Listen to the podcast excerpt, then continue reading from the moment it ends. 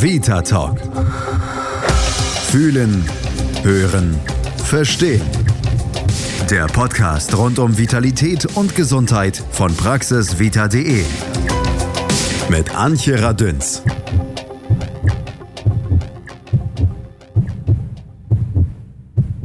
C13, H18, O2. Kennt jeder, kauft jeder, kriegt jeder. Glauben Sie nicht? Doch, ganz bestimmt. Denn besser aussprechbar oder bekannt ist es als Ibuprofen.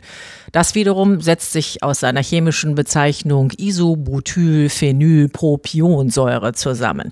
Müssen Sie nicht auswendig lernen, ist nur ganz schön, wenn man es weiß. Ob nach einem ausgeuferten Partyabend, zwischendurch, wenn der Nacken spannt, der Rücken keine Ruhe gibt, oder einmal im Monat, wenn die Damen den Unterleibsschmerz wegdrücken. Haste mal eine Ibo.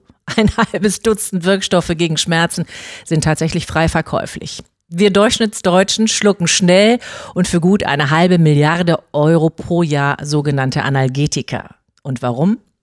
Weil wir sie rezeptfrei und relativ günstig in jeder Apotheke oder sogar auch schon in Drogeriemärkten mitnehmen können. Der schnelle Griff zur Tablette löst die Probleme oft nicht und schadet mehr als viele Laien ahnen.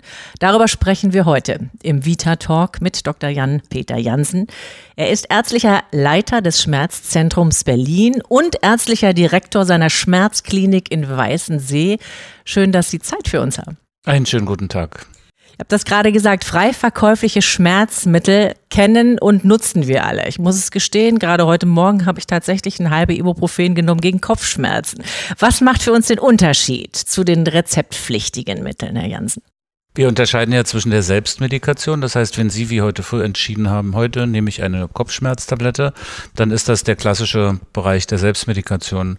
Die üblicherweise kaufen die Frauen das für die Familien ein und verwalten das auch im Haushalt und geben das bei Bedarf raus, übrigens auch an Nachbarn oder Nachbarinnen. Ich selber teste das gerne auch, wenn ich jetzt mit dem Flugzeug unterwegs bin oder im Hotel, was die da so als Kopfschmerztabletten da haben, aus der Handtasche zaubern oder aus irgendeinem Schränkchen, damit man mal so guckt, was vorrätig ist. Der zweite Bereich ist der ethische, nennen wir es so, das ist der rezeptpflichtige Bereich, der, wo der Arzt äh, ein Schmerzmittel verschreiben muss. Das sind entweder tatsächlich die Wirkstoffe, die Sie freikaufen können, in einer wesentlich höheren Dosierung mhm. oder andere Wirkstoffe, deren äh, Verschreibung halt mit gewissen Kenntnissen verbunden sein sollte. Jetzt ist der Unterschied ja nicht jedem so klar. Das heißt, wir gehen ja einfach ganz frank und frei erstmal drauf los und sagen, äh, schlimm ist es, dass es weh tut, das wollen wir nicht, egal ob wir zur Arbeit gehen oder einfach nur einen leichten Kopfschmerz haben oder zum Sport, äh, weiß ich nicht, das Knie schmerzt, ähm, machen uns keine Gedanken darüber und greifen einfach so drauf los. Wie kann das sein, dass wir so gedankenlos erzogen worden sind in der Eigenmedikamentierung? Na, es gibt ja einerseits die Werbung, die dort auch klassisch dafür sorgt, dass ein Produkt seinen Käufer findet, den Absatz also. Und da wird uns ja auch erzählt, das Molekül ist jetzt rund und nicht mehr eckig. Oder der Feuerwehrmann, der vor Jahren im Fernsehen stand, wenn, also wir helfen Ihnen, andere Wirkstoffe oder ein Wirkstoff hilft uns und macht die Packung auf und da sind gleich zwei Tabletten drin. Das heißt, es ist ja auch richtig für den Bagatellschmerz, den Bagatellkopfschmerz brauchen etwas, was niederschwellig erreichbar ist, was das Gesundheitswesen nicht belastet. Aber der Verbraucher muss wissen, dass das, was er frei kaufen kann, nicht ungefährlich ist. Mhm. Das weiß er auch beim Messer oder das weiß er vom Alkohol. Und äh, das Vertrauen in diese Tablette ist manchmal zu hoch, sodass wir im Selbstgebrauch unseren Körper manchmal auch überfordern. Und deswegen ist es wichtig, darauf zu achten, was man wann wie oft nimmt. Mhm. Da kommen wir gleich noch drauf. Ich möchte noch mal vorher vorschalten, dass es ja diese verschiedenen Mittel gibt. Also wir kommen in die Apotheke und da kauft der eine lieber Paracetamol, der andere kauft lieber Ibuprofen werden wir eigentlich genug aufgeklärt, was für was dienlich ist? Gott sei Dank kann man sich heutzutage übers Internet super gut aufklären. Also das Geheimwissen der Ärzte ist dahin.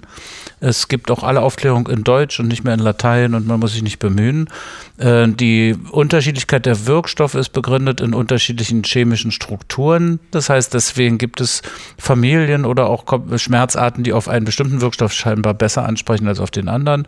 Es gibt Vorlieben, die familiär traditionell auch weitergegeben werden. Äh, da hat dann der Mensch Tatsache eine Wahl und das ist auch gut so. Mhm. Gibt es denn keine Unterschiede, was die Wirksamkeit angeht? Also nehme ich nicht fürs Knie besser das eine Mittel und für den Kopf lieber das andere? Oder ist das äh, Na, Der Wirkstoff egal? ist ja nicht intelligent. Die mhm. Tablette weiß also nicht, wo es ihnen wehtut.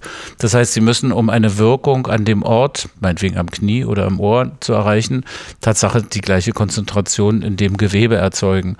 Es gibt Wirkstoffe, die suchen besonders gern saures Gewebe auf, also mhm. wo ein Entzündungsprozess zum Beispiel mhm. abläuft, das ist auch dann der Wirkstoff äh, ein bisschen intelligenter, als wenn man den ganzen Körper durchfluten muss. In der Regel müssen Sie aber schon eine Mindestdosis geben, denn das wird äh, in Ihrem Körper verdünnt, verteilt sich mit dem Körperwasser und kann dann erst eine Wirkung haben ab, ab einer bestimmten Konzentration. Mhm. Diese Freiverkäuflichkeit triggert bei den Patienten, bei den Schmerzempfindenden ja tatsächlich das Gefühl von, ist alles nicht so schlimm, ist harmlos, kannst durchnehmen, macht nichts. Jetzt haben Sie ja gerade schon so durchblicken lassen, so ganz äh, unüberlegt sollte man vielleicht doch nicht damit umgehen. Was ist nun dran an der Harmlosigkeit oder ist es gar nicht so harmlos? Wie es überall ist, macht die Dosis, dass äh, ein Ding ein Gift wird. Wenn man zum Beispiel eine Migräne-Episode mit Ibuprofen oder Paracetamol behandeln kann und ist damit glücklich, dann ist das gut, weil das vermindert ja auch die Inanspruchnahme des Gesundheitswesens, was ja sonst sehr teuer ist. Und, und wenn viele sich vorstellen, sie müssten wegen jeder kleinen Kopfschmerzepisode jetzt eine, eine Stunde im Wartezimmer sitzen, das ist ja dann nicht effektiv und das würde auch das System zum Zusammenbrechen bringen. Das ist also gut, dass man das auswählen kann. Andererseits kriegt man es ja nicht einfach im Drugstore bei uns, sondern da ist ja die Apotheke und die haben Fachpersonal und die Apotheker, die sind sehr verantwortungsbewusst und sind sehr gut ausgebildet und die beraten sie auch und weisen sie auch darauf hin, wann ein Mehrgebrauch oder ein Übergebrauch dann zu Schäden im Körper führen kann. Mhm. Also sollte man ruhig vielleicht nochmal dazu sagen, wo es einem wehtut, bevor man ein Mittel einfach so kauft? Genau, das ist teilweise dem Marketing geschuldet, weil das, also der, der Unterschied in verschiedenen Wirkstoffen, die zur Verfügung stehen, wird manchmal auch vom Marketing definiert, um sich vom Wettbewerber zu unterscheiden. Aber es gibt auch bestimmte Substanzen, die zum Beispiel bei Entzündungen im Kniebereich viel besser helfen. Andererseits gibt man der Apothekerin vielleicht auch die Chance zu sagen, machen Sie mal einen Quarkwickel oder machen Sie dieses oder jenes. Mhm. Das ist ja auch gut so, wenn man sowas erfährt. Mhm, Finde ich auch ganz hilfreich. Nun gibt es aber trotzdem immer wieder Schlagzeilen über offensichtlich verheerende Nebenwirkungen von frei verkäuflichen Schmerzmitteln. Da gibt es dann so Schlagworte wie Nierenprobleme, Herzinfarkte oder andere Dinge, die dann sicherlich den Konsumer auch wieder verunsichern. Oh Gott, oh Gott, oh Gott, habe ich vielleicht doch schon zu viel genommen oder bin ich der nächste Herzinfarktpatient, weil ich jeden Morgen eine Paracetamol brauche oder, oder, oder. Was ist da dran? Was müssen wir darüber wissen?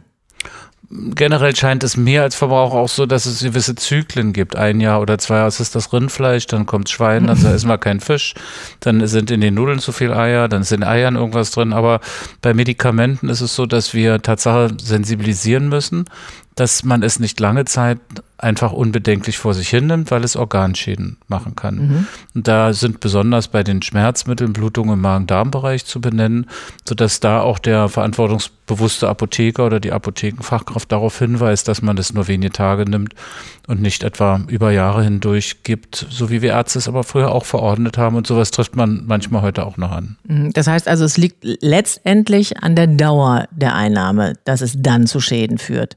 Ja, würde ich sagen. Es gibt natürlich Menschen, die vertragen das auch über viele Jahre. Äh, denen passiert nichts, aber man muss aufpassen und wachsam sein. Und der Durchschnittsverbraucher oder Durchschnittsmensch sollte das nicht über einen langen Zeitraum nehmen. Mhm. Ich habe jetzt vor kurzem einen Bericht darüber gelesen, dass sich ein äh, Patient darüber echauffierte, dass ihm niemand gesagt hat, dass er durch die lange Einnahme dieses freiverkäuflichen Schmerzmittels eigentlich erst wieder Schmerzen bekommen hat. Wie kann das nun sein?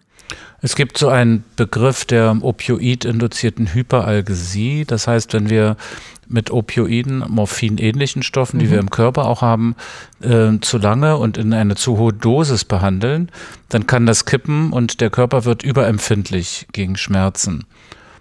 Hm, das kann man sich so vorstellen, als wenn man eine Schulklasse hat und da sind drei Schreihälse dabei, dass man die irgendwann nicht mehr hört. Aber ab einem bestimmten Punkt, selbst wenn die still sind, braucht man die bloß sehen und dann tut einem schon das Ohr weh. Das ist ein, manchmal so ein theoretisches Problem. Also es scheint eher, dass man sich das mal ausgedacht hat, ein Forscher, und kann damit irgendwas, ein Versagen der Schmerzmittel nach ein paar Jahren begründen. Andererseits wissen wir, dass wir dadurch die Dosis auch nicht beliebig nach oben schrauben dürfen, sondern das muss dann eine Kombination aus verschiedenen Methoden sein. Macht es sich denn bemerkbar, wenn ich zu viel genommen habe? Merke ich das als Patient? Ja, das merken die Betroffenen schon. Sie haben ja dann auch zentrale Nebenwirkungen, die der Schmerzpatient nicht haben will. Sie wollen ja als Schmerzpatient also keine Beeinträchtigung ihrer Wachheit. Sie wollen ja keine Wortfindungsstörung bekommen. Sie wollen ja einen Normalzustand erreichen und nur der Schmerz soll weg sein. Und wenn es Schmerzen sind, die eine sehr hohe Dosierung benötigt, also wo dann eine sehr hohe Dosierung benötigt wird, dann ist das für die Patienten auch unangenehm, wenn die Zunge schwer wird oder wenn ihnen der Name vom Nachbarn nicht mehr einfällt. Dann reduzieren sie auch die Schmerzmittel und kommen zu uns. Mhm. Wenn ich darüber nachdenke, wie das so in der Kindergartenzeit meiner Zwillinge war, da hatte ständig der eine den anderen wieder angesteckt mit Infekten, die aus dem Kindergarten kamen. Und da wurde ganz oft der Nurophensaft verschrieben, weil bei fieberhaften Infekten das das Mittel der Wahl war. Also es stand also ständig bei uns im Medikamentenschrank.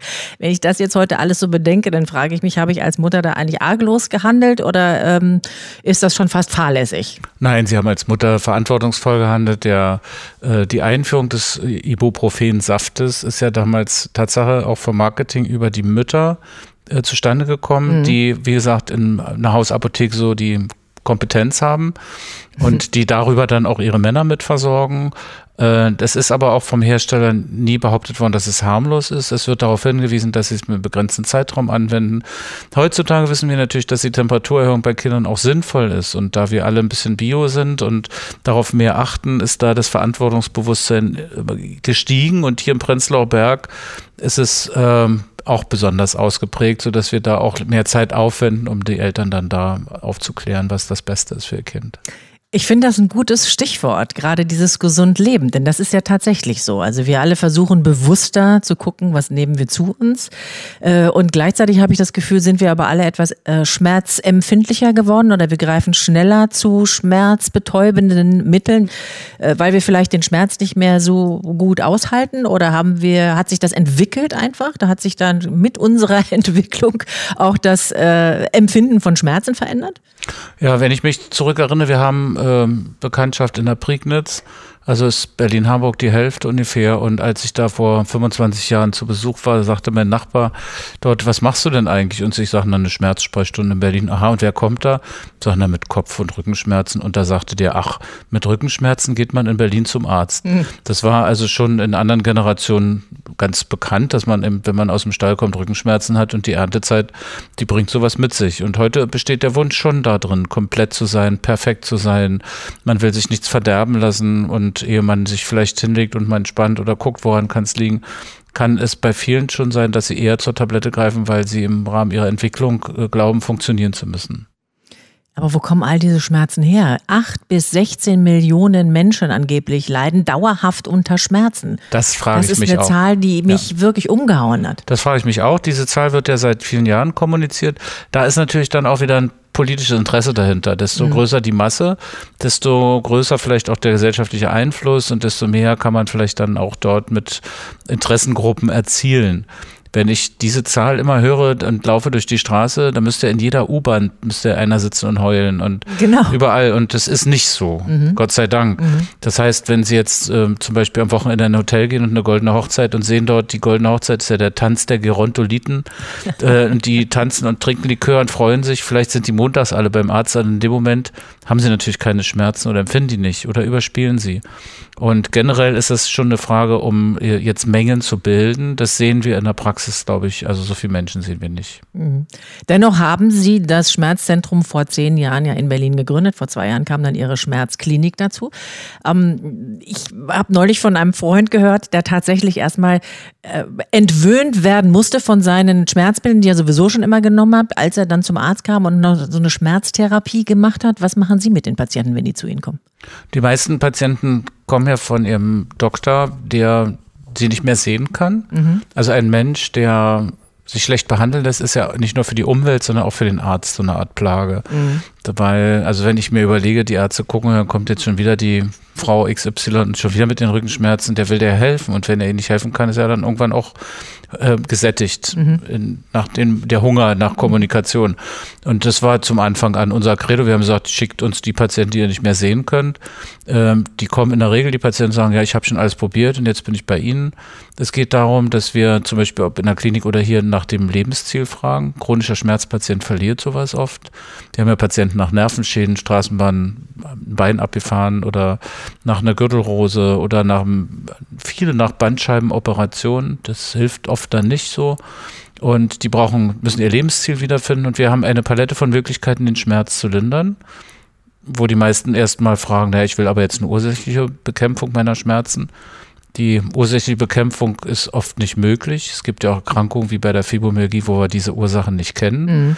Deswegen behandeln wir in der Regel erstmal symptomatisch und geben dem Medien damit seine Kraft und seine Potenz über den Körper zurück. Also er ist der Herr im Haus und das müssen wir als erstes erzielen. Mhm. Aber nochmal zurück zu dieser Entwöhnung. Also ist das tatsächlich das Ziel, äh, Ihres Schmerzzentrums oder auch der Schmerzklinik wegzukommen von den Schmerzmitteln? Oder ist es einfach nur die Frage, einen anderen Umgang damit zu finden? Was Beides. Wir haben Patienten ja auch mit? Patienten, die wir überreden müssen, täglich mhm. Schmerzmittel zu nehmen. Mhm. Ähm, das kommt drauf an. Wenn jemand jeden, jeden Tag ein Schmerzmittel nimmt und trotzdem Schmerzen hat, dann ist es das Falsche. Und es gibt falsche Angewohnheiten, in die wir schnell hineinkommen. Und dann gibt es auch Menschen, die nehmen jeden Tag drei, vier, fünf Schmerztabletten, ohne dass sie helfen. Die gehen ein hohes Risiko ein, was sie nicht brauchen. Und die müssen also lernen, dass es andere Schmerzmittel gibt oder auch nicht medikamentöse Verfahren. Das Schönste ist ja, wenn wir unser Gehirn verführen können. Weil das Gehirn ist ja das Organ, was den Schmerz empfindet. Das Schönste ist, wenn man sich verliebt, weil dann ist man unendlich schmerzfrei. Und wenn man dann auch zurückgeliebt wird, dann ist es noch besser. Das schaffen wir aber nicht auf Dauer. Das wissen ja alle. Mhm. Und äh, das, daher kann man sein Gehirn aber anders ablenken. Und das lernen die Patienten in der multimodalen Schmerztherapie, in der Klinik zum Beispiel. Wir malen, wir haben Kunsttherapie, mhm. wir singen, wir benutzen alle Kapazitäten, die das Gehirn uns liefert, um das Gehirn von dem Thema Schmerz abzulenken. Und dazu gehören wahrscheinlich auch dann Medikamente, die wir für einen langen oder kurzen Zeitraum individuell abgestimmt einsetzen. Mhm. Landen denn bei Ihnen in der Schmerzklinik nur in Anführungsstrichen akute Fälle? Nein, äh, das ist sogar so andersrum. In der Schmerzklinik sind die Patienten, die ambulant alle Möglichkeiten erschöpft haben. Das sind so heutzutage die Regeln, damit die Krankenkassen die Kosten da übernehmen können. Das ist sogar ein bisschen eigentlich verkehrt, weil wenn wir jetzt fünf Jahre mit Patienten also verschiedene Sachen probieren, die nicht zum Ziel führen, dann ist die Chronifizierung ja so fest, dass wir in 14 Tagen, drei Wochen kaum jetzt was erreichen können. Das wäre also besser, wenn es früher wäre, mhm. wenn wir Merkmale an Menschen hätten, meinetwegen, jetzt im Moment liegen 10.000 Deutsche mit Hexenschuss im Bett. Und wenn wir jetzt herausfinden würden, was ein Merkmal ist, was zur Chronifizierung führt, könnten wir die jetzt gezielt behandeln. Haben wir aber noch nicht. Also deswegen stehen wir immer und schießen mit der Schrotflinte in den Wald und gucken, wer rausläuft. Also es ist noch nicht so weit, wie wir es wünschen. Mhm. Wie stark sind die Auswirkungen von wirklich äh, langjährig geprägten oder gequälten Schmerzpatienten auf das gesamte Umfeld? Das ist eine Katastrophe natürlich, weil äh, jeder hat so ein Abwehrverhalten zum Schmerz. Vielleicht äh, kennen Sie jemanden oder die Hörer kennen bestimmt jemanden, der immer anruft und erzählt, wer gerade krank ist und dann Erika oder Tante, weiß ich, ist Onkel sowieso ins Krankenhaus gekommen und der ist gestorben und da musste der operieren. Das kann man auf eine Weile, auf den Dauer nicht hören. Mhm. Das möchte man das, dann das Gespräch beenden. Und so ist es auch, dass jemand, der chronisch Schmerze plagt, eine starke Belastung, eine Plage für seine Umwelt ist. Also die Familie ähm, die wendet sich manchmal ab. Die Kinder haben dann keine Zeit mehr und die glauben, dass das ein Kommunikationsinstrument ist, dass der ihn einfach so, so klagt, damit er Aufmerksamkeit bekommt. Es gibt einen sozialen Rückzug, man gibt seine Hobbys auf, weil auch die Freunde können es nicht mehr hören. Man vereinsamt, man wird depressiv und sitzt dann letztendlich in einem tatsächlichen Teufelskreis. Wie finden die Patienten Sie? Ich glaube, der Normalmensch weiß ja nicht sofort, wenn ich Schmerzen habe und mein Arzt mich nicht mehr sehen kann, wie Sie das gerade so nett beschrieben haben, oder mir gefühlt nicht mehr weiterhilft, wie finden wir ausreichend Informationen, die auch so sind, dass ich sie A verstehe und B auch was damit anfangen kann? Ja, wir haben uns ja Schmerzmedizin Berlin als Dach ausgedacht, Dachmarke so für die ambulante und die stationäre Behandlung in Kooperation auch mit zahlreichen anderen Einrichtungen. Und da findet man uns sehr leicht und da sind auch alle E-Mail-Adressen drin. Man kann also leicht Kontakt aufnehmen und wir reagieren auch sehr schnell. Ich danke Ihnen, dass Sie so viel Zeit für uns hatten. und äh, wünsche Ihnen, dass Sie ganz vielen Menschen noch helfen können, ihre Schmerzen ein bisschen zu lindern. Ich habe eine ganze Menge gelernt. Ich denke, für unsere Hörer war auch ganz, ganz viel dabei. Der Dank geht an Dr. Jan-Peter Jansen. Er ist ärztlicher Leiter des Schmerzzentrums Berlin, übrigens zu finden direkt mittendrin und ärztlicher Direktor seiner Schmerzklinik in Weißensee. Ganz, ganz herzlichen Dank für Ihre Zeit. Dankeschön, ich freue mich auch. Der nächste Vita Talk geht direkt ans Herz. Hören Sie die berührende Geschichte eines Mannes und seiner persönlichen Auferstehung nach einem Herzinfarkt. Vita Talk, immer mittwochs mit neuen Themen rund um unsere Gesundheit. Gerne können Sie sich einmischen. Zum Beispiel sich ein Thema wünschen, uns Ihre Krankengeschichte erzählen oder einfach nur schreiben, wie Ihnen der Vita Talk auf praxisvita.de gefällt. Ihre E-Mail erreicht uns unter podcast.praxisvita.de. Noch einmal podcast.praxisvita.de. Ich freue mich auf Ihre Post. Wir hören uns nächste Woche wieder. Passen Sie derweil gut auf sich auf. Vita Talk. Fühlen, hören, verstehen. Der Podcast rund um Vitalität und Gesundheit von praxisvita.de. Ihr habt Fragen oder kennt vielleicht einen interessanten Krankheitsfall? Dann mailt uns an podcast.praxisvita.de. Schatz, ich bin neu verliebt. Was? Da drüben. Das ist er. Aber das ist ein Auto. Ja, eben. Mit ihm habe ich alles richtig gemacht. Wunschauto einfach kaufen, verkaufen oder leasen. Bei Autoscout24. Alles richtig gemacht.